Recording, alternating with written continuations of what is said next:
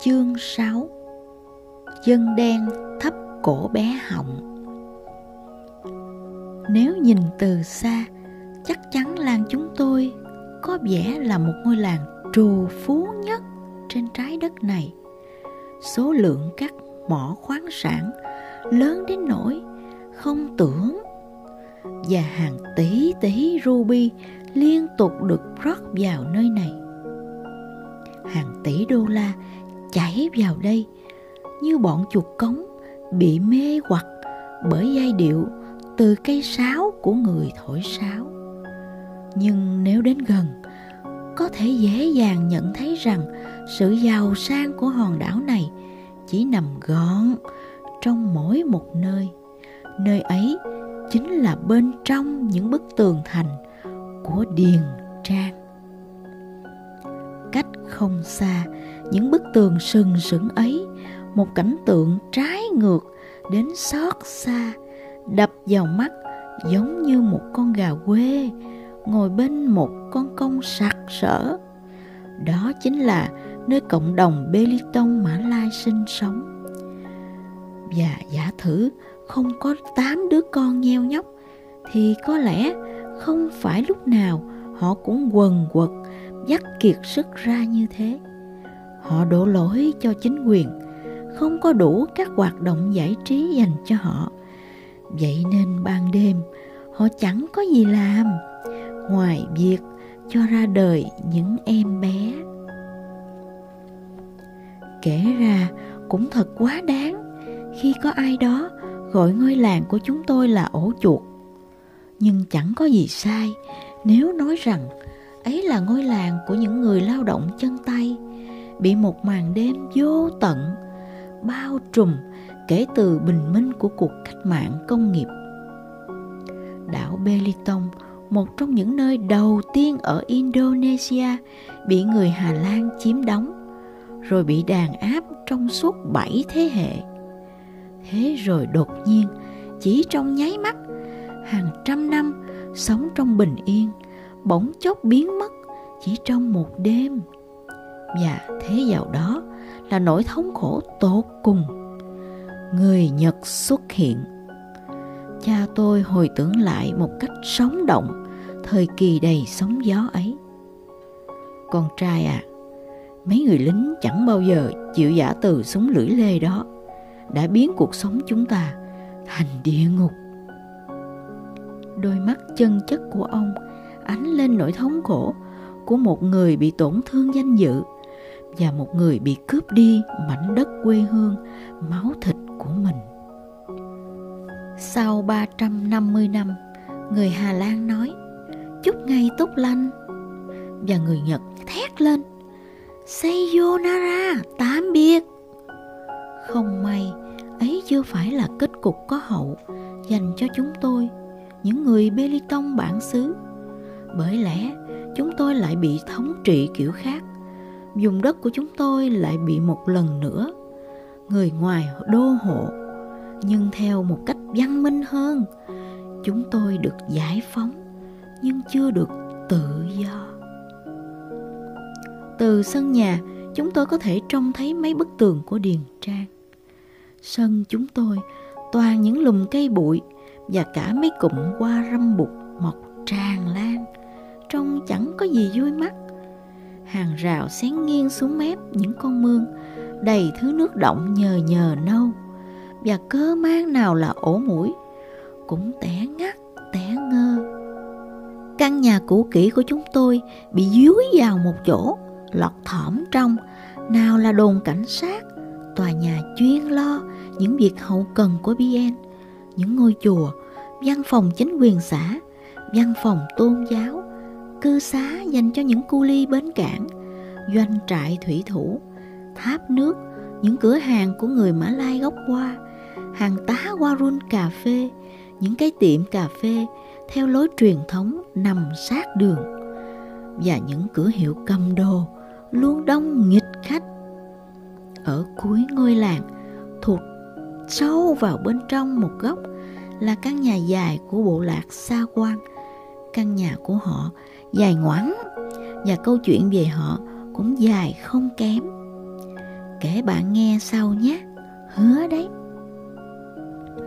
Còn lại là những văn phòng chính quyền được xây cất không theo một quy hoạch nào và rốt cuộc bị bỏ hoang hoặc được sử dụng cho những dự án chính thức, hợp pháp, hợp với luật Hồi giáo. Thuật ngữ chính thức thường được sử dụng để hợp pháp hóa những việc biển thủ công quỹ. Những người Mã Lai gốc qua như đôi lúc mọi người vẫn gọi, đã sống trên đảo này từ rất lâu. Họ được Hà Lan đưa đến đây để làm cu ly vận chuyển thiết. Hầu hết bọn họ là những người khét đến từ HK, người Phúc Kiến từ Phúc Kiến, người Đường Sơn, Hợp Phì Sơn Đông, cộng đồng người thiểu số cứng đầu ấy tự phát triển những kỹ thuật đào thiết cho riêng mình những thuật ngữ cho những kỹ thuật này. Ai chang phóc kiao và cát nai, mãi đến hôm nay vẫn còn được người thăm dò thiết mã lai sử dụng. Còn người mã lai, họ sống như những con rối, bị giật dây bởi một thế lực mà người đời vẫn gọi là cái còi. Cái còi nhỏ và vui nhộn, nhưng nắm rất nhiều quyền lực trong tay. Cứ 7 giờ sáng một tiếng còi lanh lảnh rú lên từ văn phòng trung ương BN phá vỡ mọi không gian yên bình. Ngay lập tức, các cu ly BN vội vội vàng vàng túa ra từ mỗi ngóc ngách trong làng, đứng dọc theo vệ đường, chen nhau nhảy lên những chiếc xe tải, chật cứng người chở đến chỗ những chiếc máy khai thác thiết. Ngôi làng lại chìm vào trong tĩnh lặng một lát sau, hàng mớ âm thanh náo nhiệt ồn ả trỗi lên khi cánh phụ nữ bắt đầu nghiền gia vị. Tiếng chày nện vào cối không ngớt, vọng ra từ ngôi nhà sàn này đến ngôi nhà sàn khác. Nhưng khi đồng hồ điểm 5 giờ, tiếng còi lại réo lên lần nữa. Cánh cu ly lại tản về nhà, họ hết như lũ kiến nháo nhác chạy khỏi cái tổ bị châm lửa đốt. Và mọi việc diễn ra như thế đến hàng trăm năm nay rồi. Không giống như tại điền trang, khi dùng bữa, những cu ly của bn không hề được ăn trong tiếng nhạc réo rắt của bản Hapner số 35 cung rê trưởng của Mozart bữa trưa của họ diễn ra trong tiếng cãi vặt. Mấy ông chồng phàn nàn về thực đơn của bữa ăn lúc nào cũng đọc một thứ khá rẻ mạt. Bữa sáng cũng thế, bữa trưa cũng không khác gì, và bữa chiều cũng giống như vậy. Hết ông chồng phàn nàn, đến bà vợ nổi đoá, hét tướng lên. Lẽ ra tôi không phải làm vợ một công nhân trong điền trang mới phải. Anh chỉ là một cu ly thôi. Có thứ cá ấy mà hốc là tốt lắm rồi đấy trong khi những người cha, người mẹ đang bận rộn với cãi vã hờn tuổi nơi bàn ăn tối ấy. Tiếng thúc thích của mấy đứa con xếp hàng đứng ngay ngắn, hết những quân cờ trên bàn cờ. Lấm lét hỏi xin cha mẹ mua cho mình đồng phục mới, xen vào như một thứ âm thanh nền, tạo nên một bản hợp xướng không chế vào đâu được. Sự lớn mạnh về kinh tế của đảo Belitung do đội ngũ nhân viên ở Điền Trang thao túng hết. Những doanh nhân được phép khai thác mỏ thiết sống tại Jakarta và những kẻ đầy mưu trước núp đằng sau nhận hối lộ không ai khác hơn chính là những chính trị gia. Nhưng chúng tôi không hề biết những người đứng đằng sau với đôi tay bẩn thỉu ấy là ai và sống ở đâu. Họ ngồi mát ăn bát vàng, hưởng thụ giàu sang tột đỉnh và quyền lực tối thượng. Họ là những người được hưởng lợi nhiều nhất từ hòn đảo chúng tôi. Những doanh nhân và chính trị gia thường đến thăm Bellington để trông thấy cảnh tượng khai thác thiết với quy mô chóng mặt đang tàn phá môi trường đảo. Nhìn nét mặt họ, chúng tôi dám chắc rằng họ đã quên mất chúng tôi đang tồn tại. Không có tầng lớp trung lưu, hoặc nếu có thì đó là những công chức nhà nước, dính líu đến cái vụ tham nhũng quy mô nhỏ. Hoặc mấy cái trường hợp cán bộ pháp luật nhận của đút lót từ việc quạnh quẹ các doanh nhân. Tầng lớp hạ đẳng nhất chính là cha mẹ chúng tôi những cu ly BN BN trả cho họ mỗi tháng 30.000 ruby 1 đô la Mỹ tương đương với 2.500 ruby tính ra trong số 30 ngày làm việc quần quật họ nhận không hơn 12 đô la Mỹ.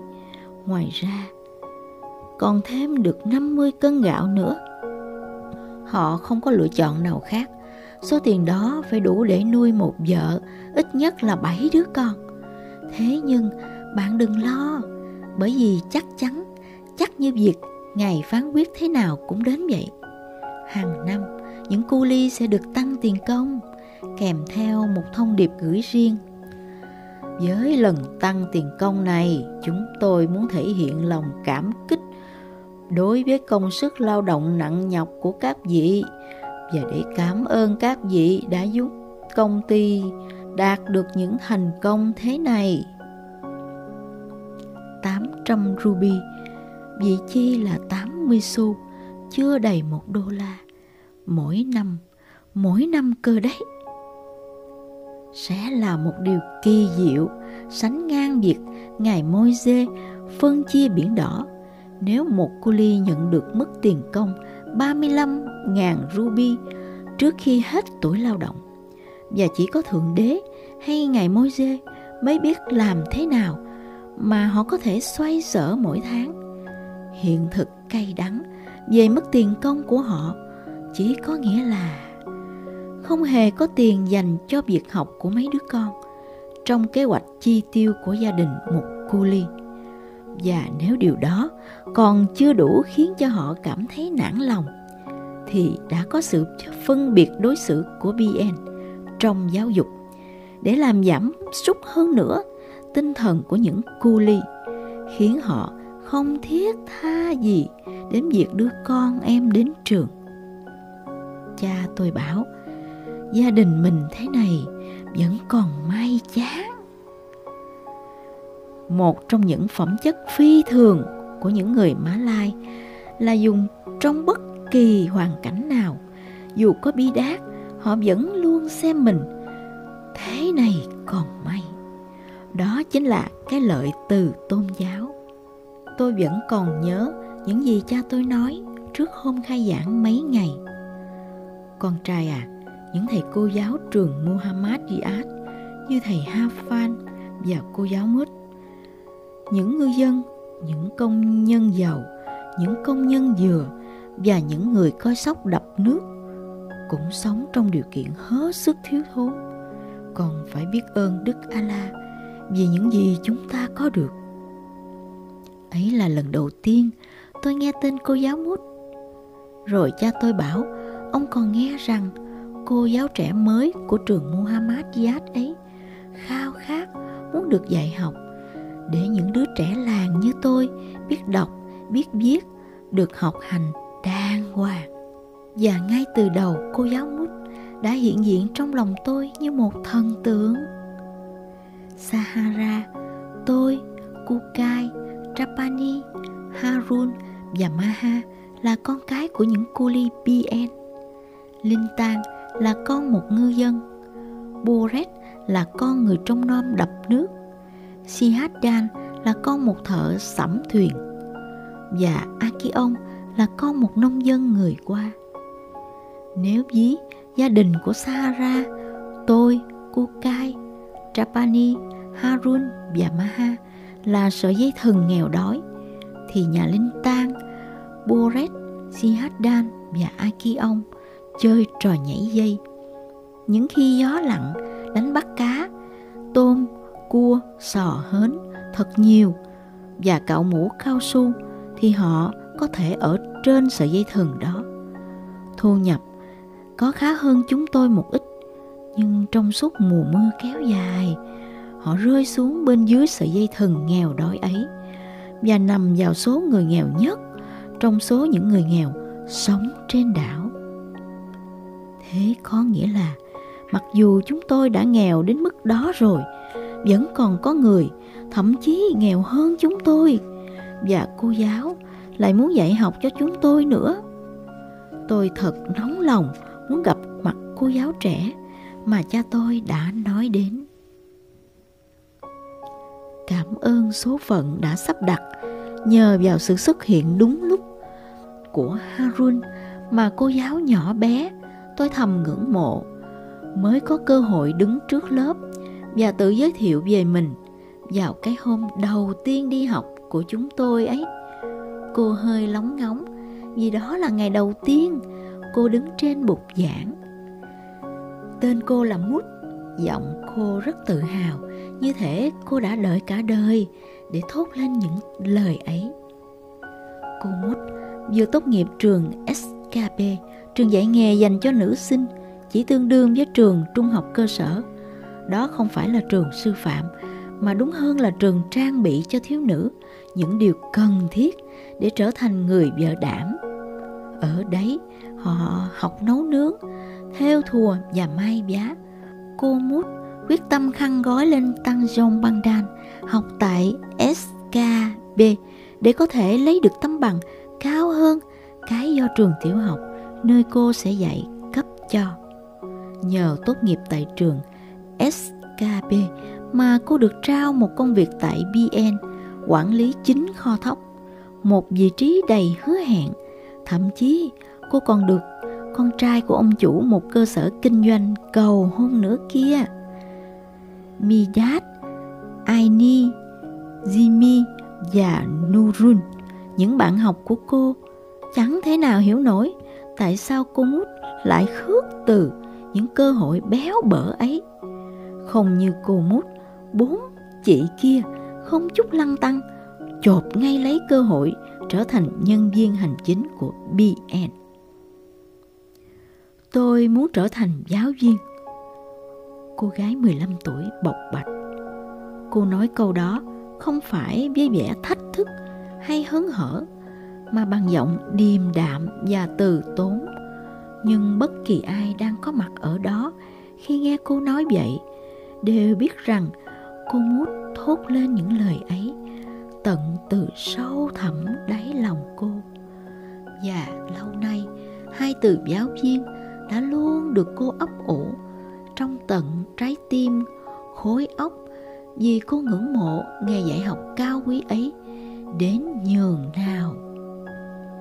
Có một người khổng lồ đang ngủ yên trong lòng cô và chỉ chờ đến khi cô gặp được những học sinh yêu quý của mình là người khổng lồ ấy sẽ choang tỉnh giấc. Cái quyết tâm sắt đá trở thành giáo viên của cô sau này sẽ khiến cô phải trải qua những gian nan, khổ ải không thể tưởng tượng nổi. Chẳng một ai muốn dạy ở trường chúng tôi cả vì không được trả lương. Giáo viên tại một ngôi trường Lào nghèo khó, nhất là làng chúng tôi đây, là một nghề không tiền mà dân làng tôi hay đùa với nhau rằng ai thần kinh có vấn đề mới lao đầu vào chỗ ấy.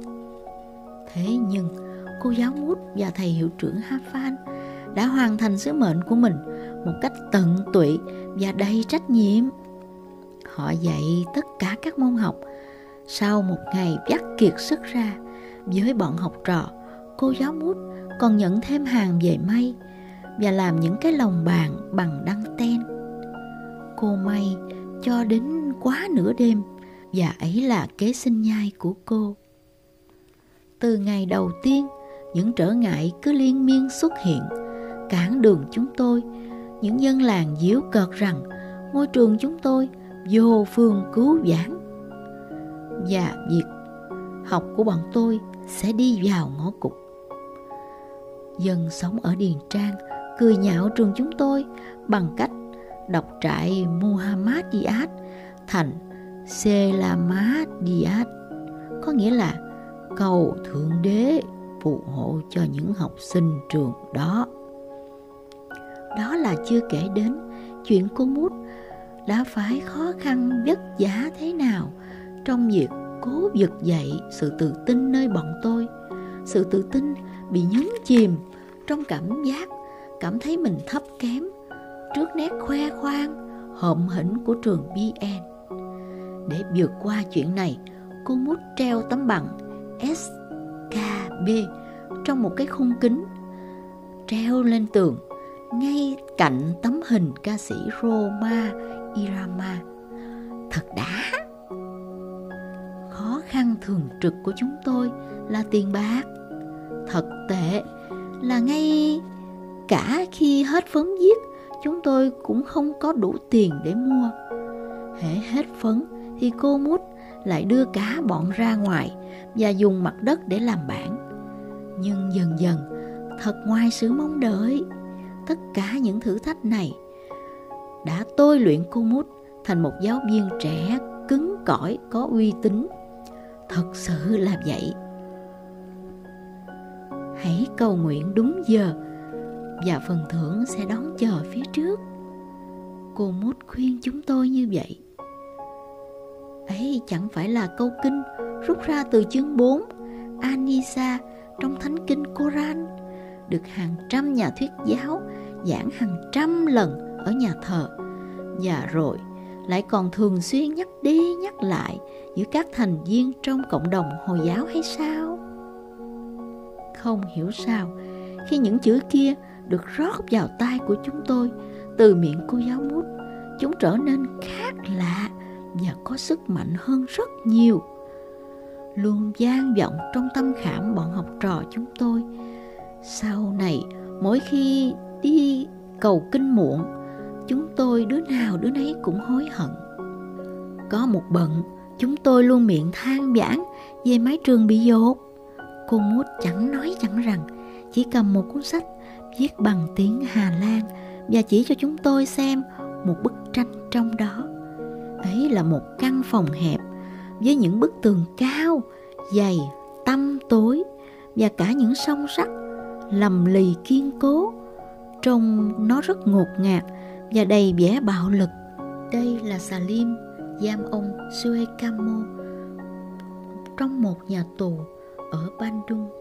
Ông bị kết án ngồi tù tại đây nhưng hàng ngày ông vẫn học và đọc sách liên tục ông là tổng thống đầu tiên của chúng ta và là một trong những người con lỗi lạc nhất do dân tộc ta sinh ra.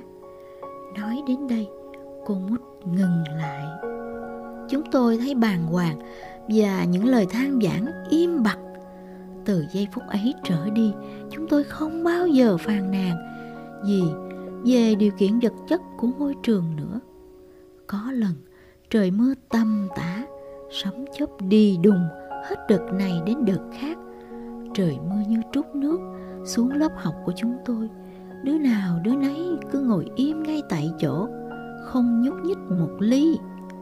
Chúng tôi không muốn cô mút phải ngưng bài giảng nửa chừng, và cô mút cũng không muốn ngưng dạy nửa chừng. Chúng tôi ngồi học, tay cầm dù, cô mút che đầu bằng một tàu lá chuối. Đó là buổi học đáng nhớ nhất trong cả đời tôi. Bốn tháng tiếp theo đó, trời mưa không ngớt, nhưng không đứa nào bỏ học lấy một buổi. Không một đứa nào và cũng không đứa nào mở miệng than phiền, nửa lời cũng không. Đối với bọn tôi, cô giáo mút và thầy hiệu trưởng Ha Phan đúng là những người yêu nước đích thực mà không hề được tặng thưởng bất kỳ một quý chương danh dự nào hai con người ấy vừa là thầy cô giáo vừa là bạn bè, vừa là những người dẫn dắt tinh thần để chúng tôi luôn đi đúng hướng. Họ dạy học trò làm những ngôi nhà đồ chơi từ cây tre, chỉ cho chúng tôi cách tắm gội sạch sẽ trước buổi cầu kinh, dạy chúng tôi cầu nguyện trước khi đi ngủ. Bơm căng lớp xe đạp, bị xì, hút chất độc ra khỏi chân nếu bị rắn cắn. Và thường xuyên dắt nước cam cho chúng tôi uống. Họ là những anh hùng không được tụng ca, là vị hoàng tử và công chúa hiện thân cho sự tận tâm và là giếng nước kiến thức thanh khiết cho cánh đồng khô hạn bỏ hoang.